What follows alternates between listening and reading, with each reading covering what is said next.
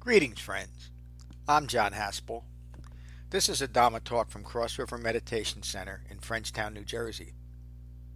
If you find benefit from this talk, please support the restoration, the preservation, and the presentation of the Buddha's Dhamma with your donation at becoming-buddha.com. Thank you. Peace. BBC RMC purpose. Becoming Buddha Cross River Meditation Center preserves and presents a human Buddha's Dhamma initially recorded as the second book of the Pali Canon, the Sutta Pitaka. Our practice is informed from over 300 curated suttas restored by John to their original intent and practical focus. Our practice is empty of imagined insight, magical thinking, mystical grasping after, and unfounded speculation. Our teachers and students remain focused on these suttas to develop a direct, mindful experience of establishing a well concentrated, supple, and conflict free mind through the Eightfold Path. It is the Eightfold Path that Siddhartha Gautama taught over the last 45 years of his life with the sole purpose of abandoning self inflicted stress and suffering through ending ignorance of Four Noble Truths. Yeah. Um, more. There's more now. Should I read the guidelines? Yeah. All right. Patamoksha means towards liberation. These guidelines support a well informed and well focused Sangha and establish the most effective environment for Dhamma practice, always focused on liberation from ignorance. Becoming Buddha Cross River Meditation Center is a true refuge from the chaos of the world and ideological contradictions and foundational confusion prevalent in the modern Buddhist by common agreement. Buddhism by common agreement. Our practice is framed by the Eightfold Path, which establishes a skillful balance of jhana meditation, sutta study, sangha participation, and daily individual Dhamma practice. When gathered for Dhamma class, we refer only to the Buddha's Dhamma as restored by John and presented by our teachers. When gathered as a Sangha, we accept responsibility for maintaining the gentle integrity of our Sangha. When gathered as a Sangha, we are free of grasping after magical, mystical, and speculative concepts and fabricated experiences. When gathered as a Sangha, we practice wise restraint. Questions or confusion about verbiage or arising from comparisons to other modern Buddhist practices, modern Buddhist teachers, or what they are teaching are not part of our Dhamma classes or Sangha discussions and should be addressed directly to our teachers outside of Dhamma class. Individual class suttas are linked in our newsletter for home study prior to class. Thank you so much. Excellent. So this week is chapter 17. Chapter about anger. It's probably the most powerful emotion out there. And I think probably one of the main reasons why people are searching for solutions, whether it's how they handle their spouse or their significant other or their parent or their children, there's that level of frustration that we should be in more control. We should be able to suppress that. And of course, as we learned last Saturday, Jen taught us that these things that arise are not to be suppressed. They're not to be pushed down and swallowed and you know, denied. We're human. The Buddha was a human. I'm sure the Buddha got angry. And the Buddha taught us to understand that all things are impermanent and that recognition is what we are here for recognition, understanding of what the root of that anger is. And we often talk about there is dukkha, the first noble truth. You have to look at the second and third noble truth as well. You know, the, again, Zach briefly touched on that this is a four noble truth practice, an eightfold path. And that's what the Buddha addresses in tonight's chapter. And tonight's chapter is called the Kodhavagga. It's the 17th chapter of the Dhammapada. This is John's introduction. This chapter teaches the importance to recognize and abandon anger anger with ourselves, with others, with the world. It's easily identified manifestation of self identification with impermanent phenomenon arising and passing away. Anger is the immediate manifestation of ignorance of Four Noble Truths.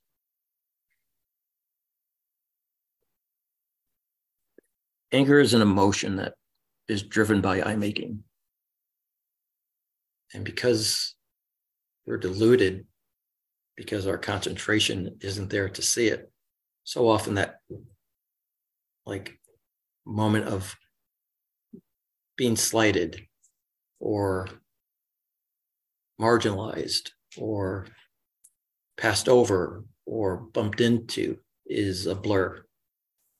And it's th- this anger that is such a powerful emotion that we often join with that anger. It's our right. This is happening to me. This is happening because of something out there, the world, this person that doesn't agree with me. And the Buddha teaches us that, of course, we're the source of our anger, that the world is aflame with the passions of fire, but it's the passions within ourselves.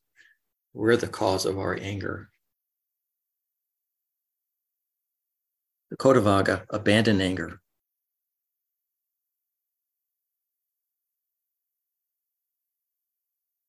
Abandon anger and its root, conceit. Go beyond greed, aversion, and deluded thinking. When thinking, when ch- clinging to name and form is abandoned completely, no stress or suffering arises. So the Buddha refers to the three defilements greed, aversion, and deluded thinking. And of course, anger is just a is aversion.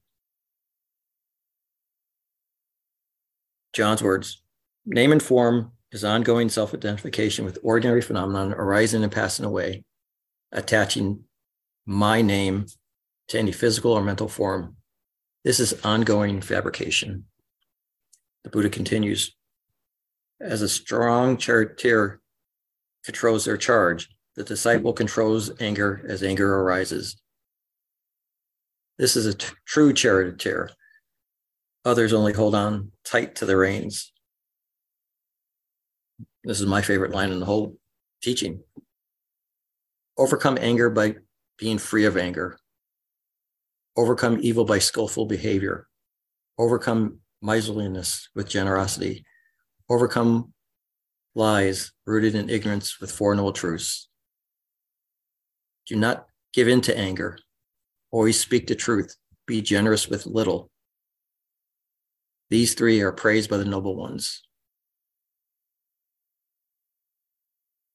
So, acting on our anger through unskillful thoughts, words, and deeds sets into motion more unskillful thoughts, words, and deeds. Some see when they show their anger, that's a some sign of strength. And to not be angry is a sign of weakness not to, you know, be seen as angry. You know, and oftentimes it's, you know, in today's world, being against something, being angry, and that energy that it takes to be angry. And, you know, this practice that I found it, doesn't mean that you're not caring about social issues, but to have conceit to think that I can be angry and do anything but to contribute to more anger. Because, of course, when you get into the back and forth with anyone, whether it's a parent or a brother or a sister or children, yeah, rarely does anything get resolved in a positive way. Nope. Almost never. Okay to say Beyonce. So. Beyonce. How's that work for you in the past? Not well, right? And, but this anger is this thing that we also think there's some levels of anger or some versions of anger that are justified. Because, of course, I've got to be seen as being angry. But the Buddha would tell you that there's no anger that's justified, it's conceit. And when we start parsing out this, we've had discussions through the last few weeks. What about justice? What about ambition? What about desire? What about anger? Of course, there has to be some version of anger that's acceptable in this. And of course, we're human, so we're going to be angry. But that lack of concentration means we don't have the mindfulness to keep the Four Noble Truths to the fore. And that's what this practice is. That's simply what this practice is, is to be able to develop that concentration so you can walk down the street or be with a parent, be with a family member, and be harmless.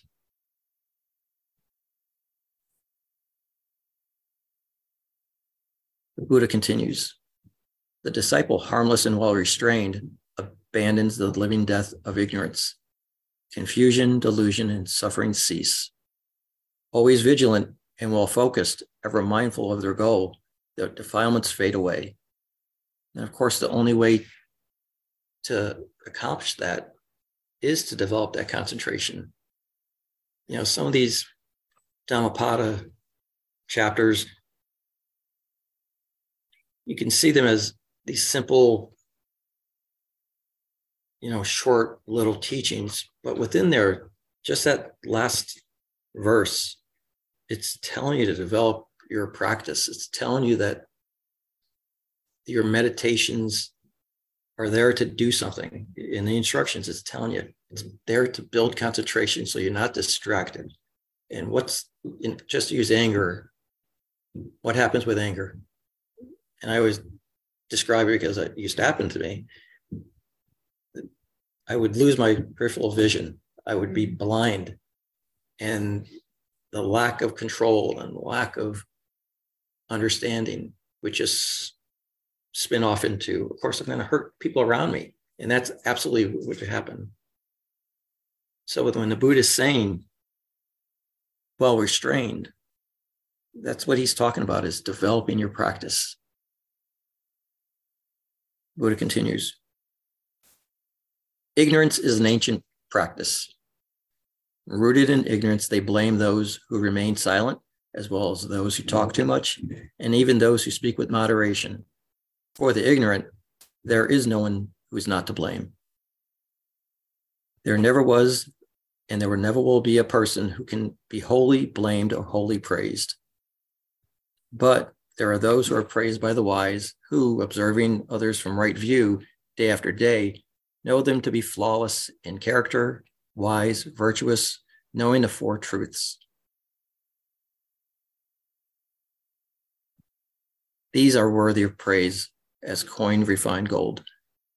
They are praised everywhere. Always guard against angry speech. Always remain in control of your speech. Abandon verbal misconduct and practice right speech. Always guard against angry thoughts. Always remain in control of thoughts. Abandon mental misconduct and practice right intention. The disciple, while concentrated, remains mindful and restrained in thought, word, and deed. They are well controlled and free of anger. That's the end. So, again, the, the common question that we've heard recently is what about? What about this? Is this an exception? Is it outreach so great that, of course, I have to be angry? And the Buddha says, no, but Buddha doesn't say, don't be human, don't be angry. Be aware that it's arising and that it's passing. That's my favorite part of what how Jen teaches, that she pounds away at that, that message. That we're here to be aware that it's arising because that's what your concentration, you're aware now. And you have an opportunity to be well restrained, wisely restrained. It's not this like like muscle willpower that will eventually give out. it's something that just develops. And it's that slow development. Like I walk the streets now, I walk the world calmly, peacefully, without anger. Now, do I get angry? Yes. But I notice it so deeply. And I notice that I need to understand where that came from because there's always more to understand about that. Your conditioned thinking. What what happened that you know something Mary said last night that triggered something internally in me that was like, oh, I don't feel good here. And that level of anger, I've got to notice, I've got to like address. I don't pound away at it. I don't like contemplate it, but it's something that I, I do address. And that's part of the, the work of this practice is to develop that concentration so I can be mindful of that moment. And I don't beat myself up, up about it, but it's something that I am very aware of. So uh, that's it. Why don't we go around the room?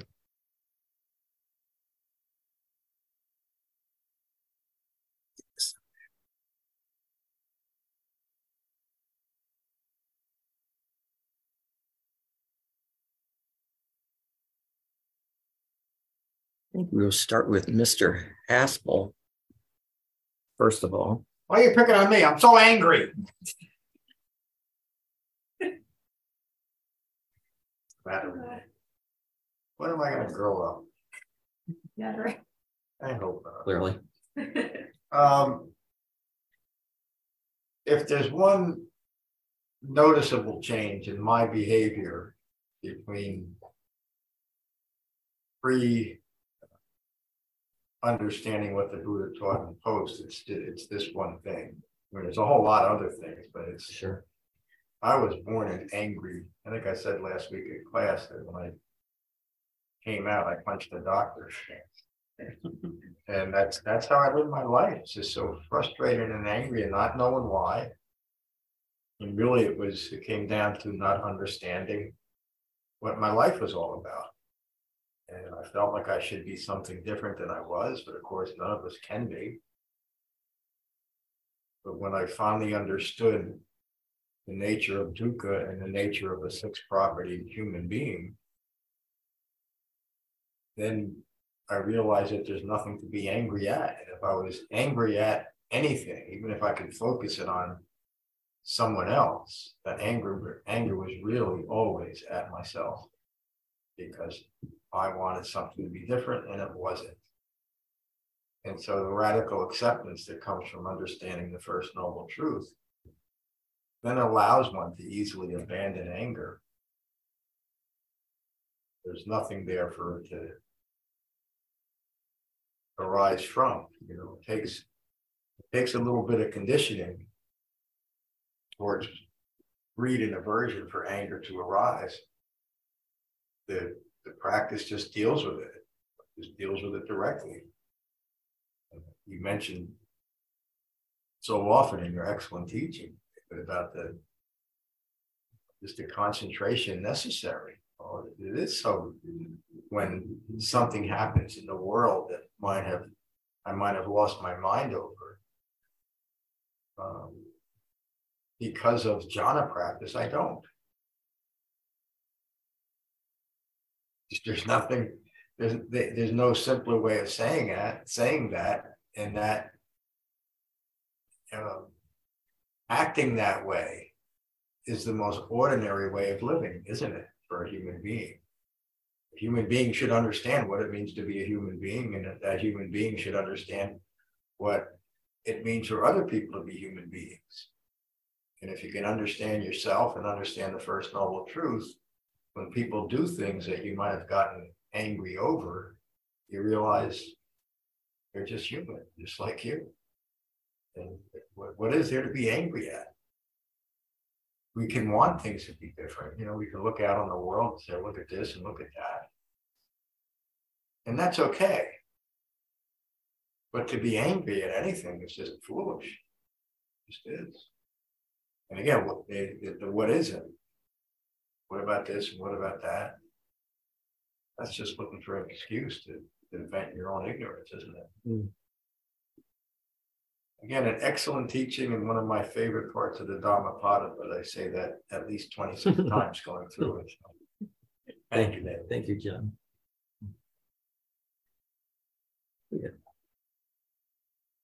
Thought I knew what I was reflecting on, but now I'm tripped up because of what John Oh, said. sorry. No, in a good way. There's more. You're things. so mean, aren't you? I'm furious. No, um, thank you, David, for the teaching. Um, what I thought I wanted to talk, or share about or reflect on was and hear a little bit more about was what you said about conditioned thinking to understand why, because this is something I could totally relate to as you were sharing. Why am I feeling so angry? Oh, wouldn't it be beautiful to pause and interrogate that before I was just angry? Mhm. and lashing out at who, what, where. Um, could you say a little bit more Sure. about how that reaction And is? the way I think about what this practice, and I always, I always bring everything back to the, within the context of this practice. And what this practice is doing with my conditioned thinking, it's creating a new vehicle for me. That what was once the way I operated was based on ignorance of the Four Noble Truths. And slowly but surely, through a dedication to developing my practice twice a day, every day, coming to class, being with you, that my conditioning has changed. Mhm. My world view is different. Things that I saw as normal aren't valid anymore.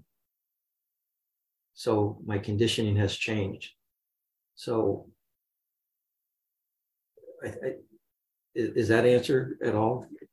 Yeah, I think so. And I, I, I feel like in previous classes, I've come to associate conditioned thinking, like not as a negative, but we often use about it as like social society conditions our thinking to acting or mm-hmm. perceiving and Yeah. experiencing this way. But here, I think is the first time that I'm experiencing conditioned thinking as something that's not doesn't have a positive or negativity associated with it. It's just, oh, I'm reconditioning myself to have a different Yeah, that's a good way to. way of I- I- And again, this.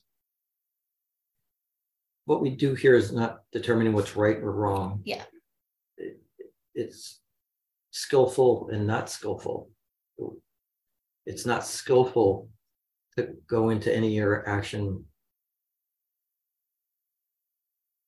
Thinking that if I don't get what I want, then it's a loss. Or if I'm looking for a win, and then I'm open to that anger. I, I am, and this practice has allowed me to, you know, be a better listener, be be a better parent, be a better husband. Uh, con- If you look at conditioning as something good or bad, it's gonna lead to anger. Hmm. And it always will, because for one thing, I'm angry that I got conditioned. Hmm. And I, conditioning is just, it's a, it's part of the first noble truth, as a kind, consequence of having a human life, you're gonna be conditioned. And we all are, to to some extent. To feel like we need to constantly be rooted in I making in order to survive. But the truth is, to really flourish, sukha, you know, the opposite or the counter to dukkha. True human flourishing comes through understanding what it means to be a human being. Mm. It makes sense, doesn't it? But nobody tells us that. Nobody told me that until I read what Siddhartha Gautama actually taught. Nothing really bad is going on except in your own head. I mean, there's a lot, the world is dukkha. There's a lot of, there's always. Right now, it seems like the world is at a, like, a crisis point. But we've been at this crisis point many times through history, and I- and I'm not saying that things might not get worse, but there is dukkha. And none of it is to be taken personally. So whether we're at a more agitated state as a country, as a global society, well, maybe we were compared to 30 or 40 years ago, but that's just human life. There's nothing to blame. Nobody, I mean, everybody can pick out bad actors, but people that are acting badly are acting badly out of ignorance. If we fall into hatred because of things not being the way we think they should be, what are we doing? Acting out of our own conditioned thinking. But this isn't a um, a pacifist way of looking at the world. It's a realistic way of understanding. And I understand, I understand your anger. I've never seen you angry. Couldn't imagine you angry, but I'm sure you get angry. But I can understand your anger because I understand my anger. I understand what it did to me, um, how it hurt me, how it hurt others. But now I can also know the contrast and I'm liberated. I'm free of that. And the only thing I did different is take an eightfold path. And to me, that's remarkable. Thank you. And Laura.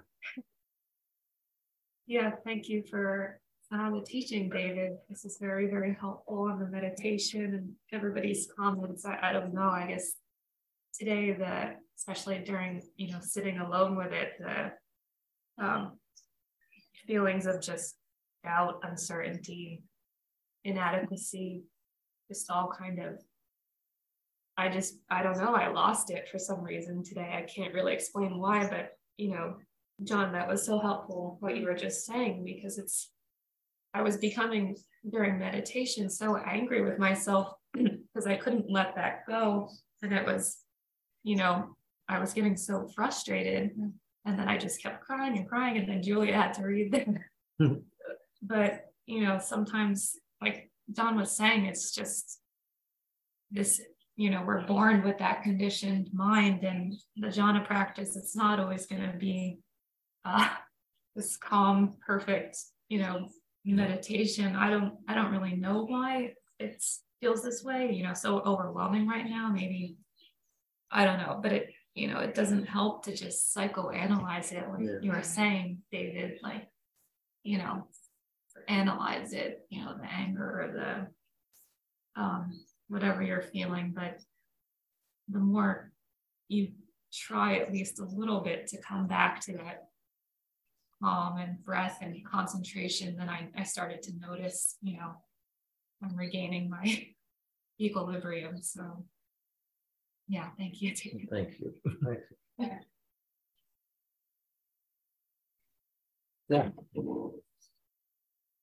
Thank you for the teaching. Um, what what strikes me that uh, a word that I've seen a few times now in the suttas is ordinary, and I think what human life is ordinary, right? Is that one? But development of the Dhamma is rare but I, I think the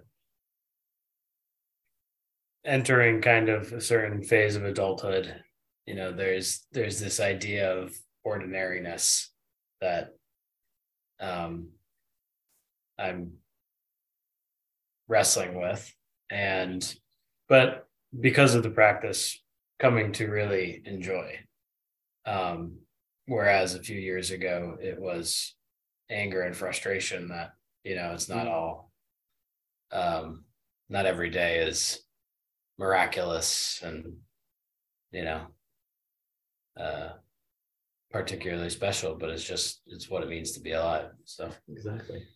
Um yeah. Well, thank all you. i have for time thank you.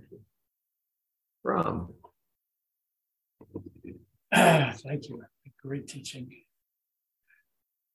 Um yeah, I was always known as the as the quiet kid, you know, and the calm one.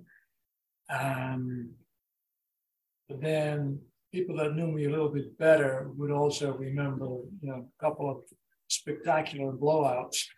Mm-hmm. um, and that, you know, continued into my adulthood. Um, and um, this practice has has allowed me to investigate that further that that you know where that anger comes from Mm. and um, Where'd it come from? i realize that I, I sit on a lot of frustration Mhm. you know there's frustration about life my circumstances you know um, and, and, you know um, uh, there i am you know dealing with things dealing with things dealing with things and um, i don't realize that i'm i'm frustrated you know in a certain way of doing it. You And do then- now, though, so it's really ask the question. yeah sooner or later you know there comes the blow up Yeah, um, and yeah, and it's it's not until you get enough concentration that you can now I can see that level of frustration when it's when it's happening. And now I can I can, you know, look at that and and see, oh, this is frustration that's happening. Mm. You know, and I can either then do something about that, about the situation, or I can just be there with the frustration and think, okay, this is frustration. Yeah. And you mentioned something about you can properly investigate within the context of dependent origination and Right. the, the practice entirety versus ruminating and Yeah. you know frustrated and Exactly. you have an avenue now to Right. properly investigate. Yeah. And the proper part is just, you know, uh,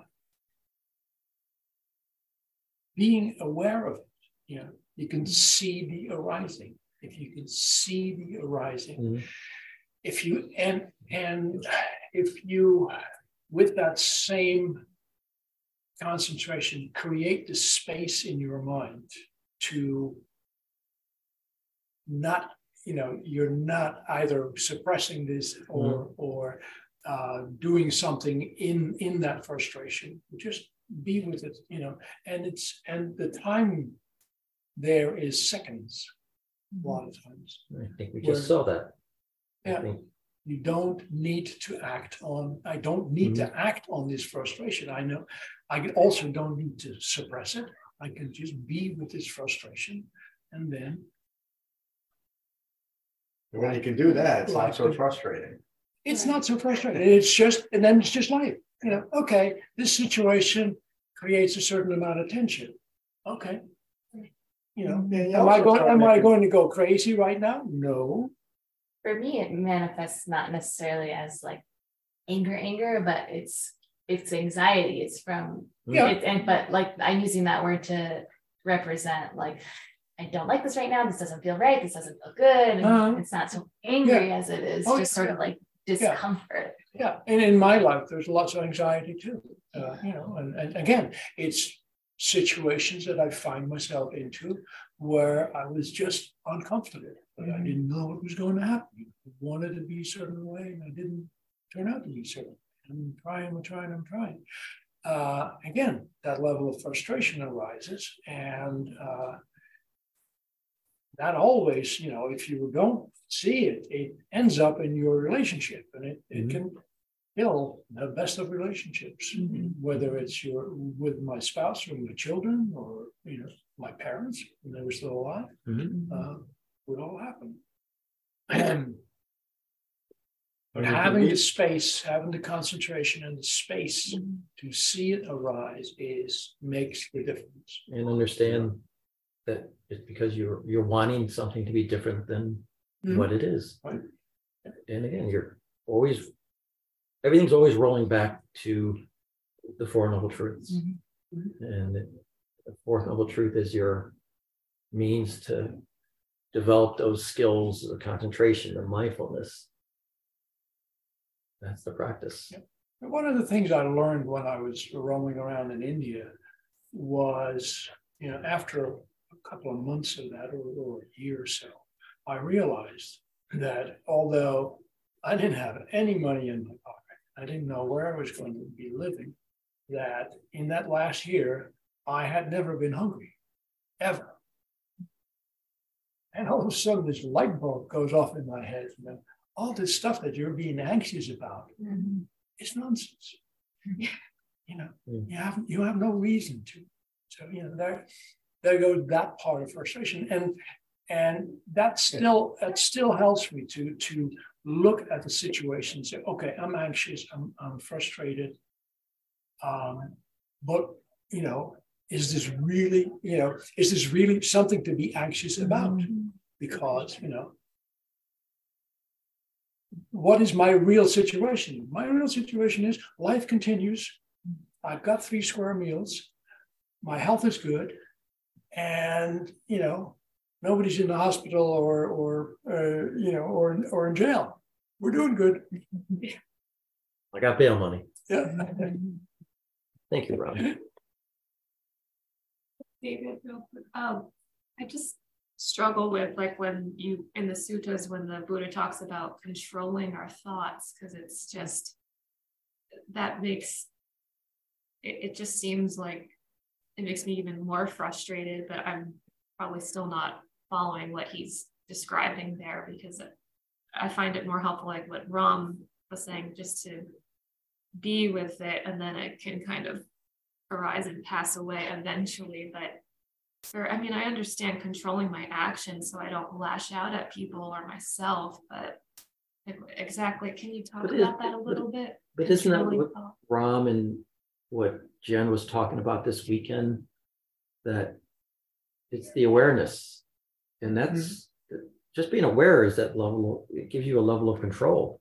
Oh, It doesn't mean that you can necessarily like shift your thinking because of that control, but it- Mhm. without the concentration that you're developing, then I would suspect that you have very little control over your, your thoughts.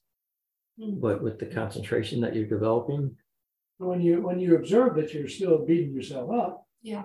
there's you know that's control. that's also control. I mean, Yeah. as far, as, far as aspect. you know, Mhm. That's interesting. You know, being, be, really being aware of, of your situation and, and of your thoughts. Yeah.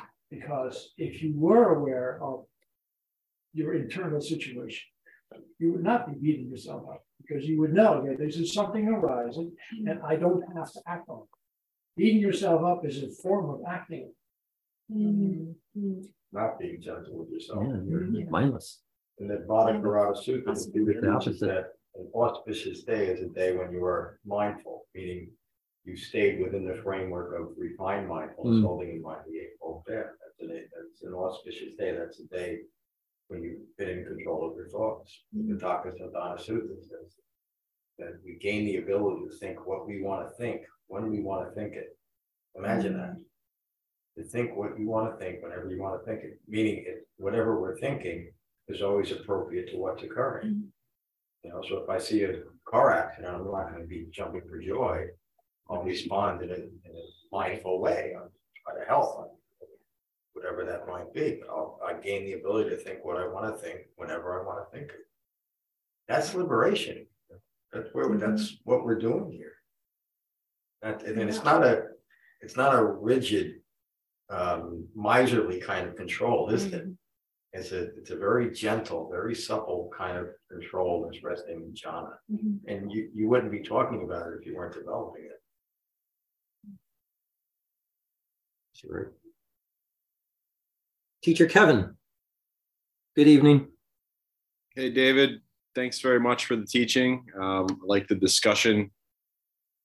I, I was zeroing in on uh, where it says always guard against angry speech, always reign, remain in control of speech. And then the next paragraph, it says always get, guard against angry thoughts, always remain in control of thoughts. And we talk about this a lot that we can catch ourselves in action by the words that we speak or the in the internal sort of dialogue we have which in this case would mean our thoughts you know? So when we're talking about what laura's just been speaking of you know it's it's going through a day and maybe not having that need to say anything about the way the day is going. The day is going the way it's going to go. It's it's arising and it's passing away on its own. It's it's it's going to be day and it's going to be night and you're going to be awake for 12 hours and you're going to be sleeping for maybe eight.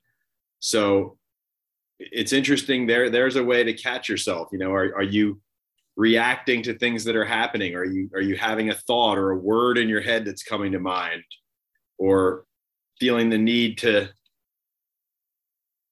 get involved in what's occurring in, in your life and and it's an interesting place to be as you continue with this practice to notice that kind of stuff so i thought that was neat where you are all taking that so thank you Thanks, Kevin. Thank you, Kevin.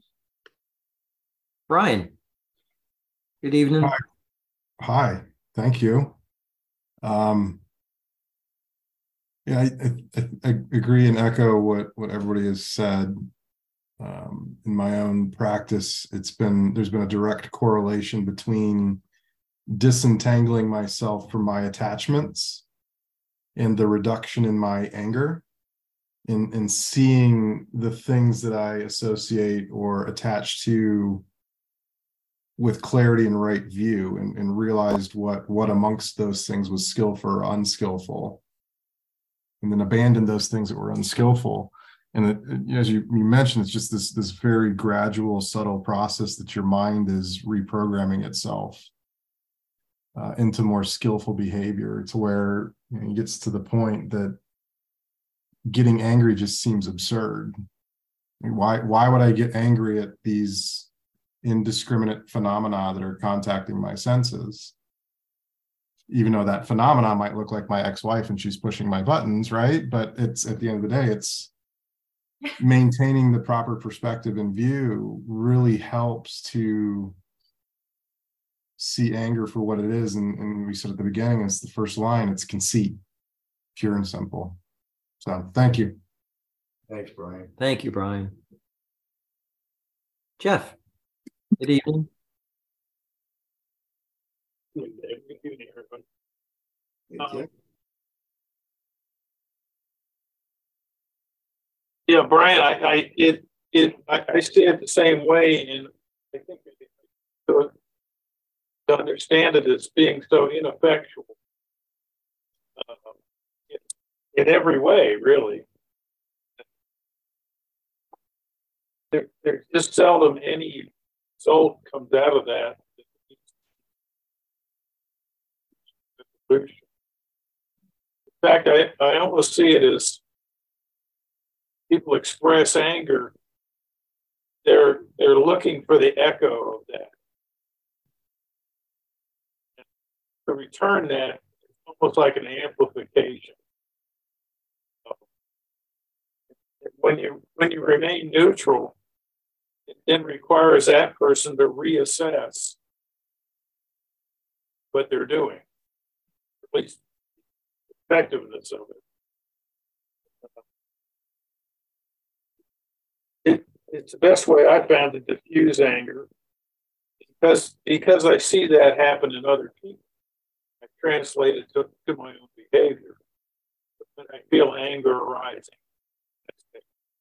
I I should let everybody know here how angry I am.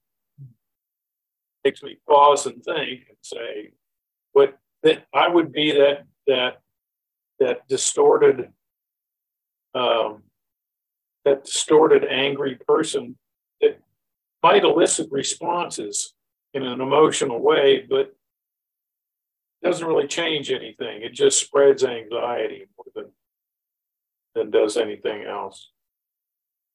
I'm regularly accused of being too neutral and too calm. That's seen as such a negative thing these days, right? Well, I, by some, I you know, but that's their opinion, and they're entitled to think what they want about that. I I prefer to remain neutral and calm. Does it piss you off when somebody says that? Not really, because I know I'm getting to them.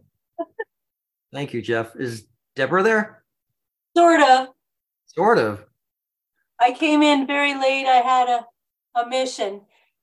um, but I did hear the tell in. Thank you very much, David, for your teaching. And um, to back Jeff up here, I've known him 22 years and I've only seen him angry once.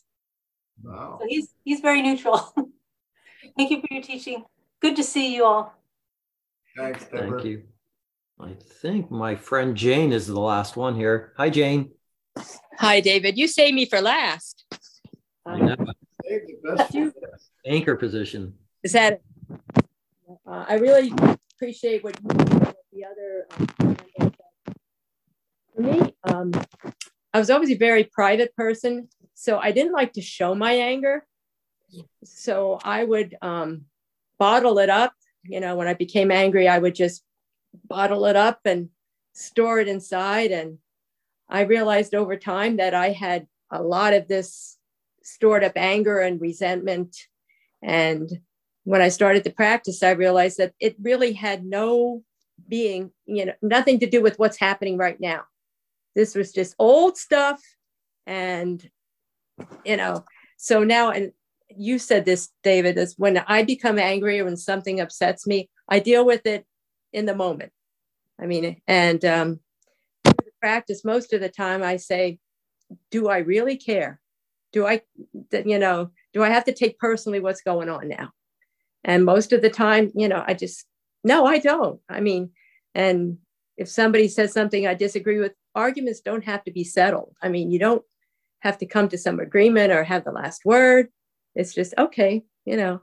So it's it's totally changed the way I deal with anger and a lot of other things. So thank you. Thank you, Jane. Can I just comment on something, Jane? What sure. Jane, I, I really appreciate what you shared. It's so resonating with me at work. At work right now, there's a we're, we're navigating a lot of conflicts. And what I think was helpful from what you shared was just this notion that like I, you know, don't take it personally but okay, I'm not taking it personally. I'm taking it professionally. But of course, I'm still taking it personally, right? Like you, there's no separation. It's we're not living on that show in HBO where they have their brains cut. there, yeah. Anyway, um, but yeah. So I, I just found the comment particularly resonating. That I mean, it's unlikely that somebody's going to say, "Oh, you're right." so what's the point, you know? How'd you know, James? yeah, thank you. Thank you, Jane. Thank you, everyone. Anyone else? Yeah, great class. Dave. Laura, anything else? sure. Blushing each other's. Well, Saturday, I believe our friend Tom will be teaching. Yeah. And uh, again, each each one of these are you know just always roll it back to the entire practice and you know think in terms of how that fits into your life and i find it always helpful to to do that uh, especially with the dhammapada so we'll finish up with Karaniya Metta Sutta.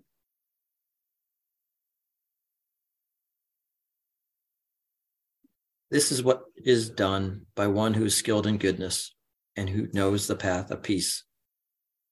They are able to be able and upright, straightforward and gentle in speech, humble and not conceited, contented and easily satisfied. They remain unburdened with duties and frugal in their ways. They are peaceful and calm, and wise and skillful, not proud or demanding in nature.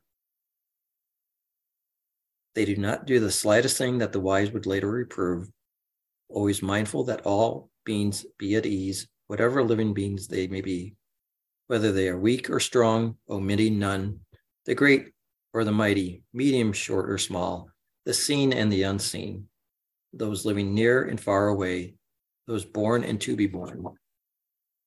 They are always mindful to not deceive another or despise any being in any state. They abandon anger and ill will with ease, never wishing harm upon another.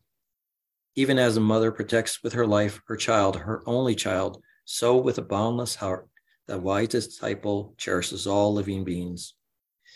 They radiate kindness over the entire world, spreading upwards to the skies and downwards to the depths, outward and unbounded, freed from hatred and ill will, whether standing or walking, seated or lying down. Free from drowsiness, they maintain refined mindfulness.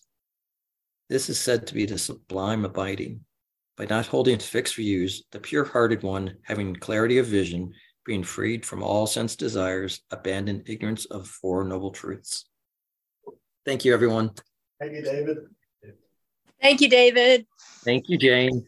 Thank you. Bye. Bye. Bye all, thanks. Thank you for listening. I rely on donations to support the continued restoration, preservation, and presentation of the Buddha's Dhamma. If you find benefit here, please consider a donation at becoming-buddha.com. Thank you. Peace.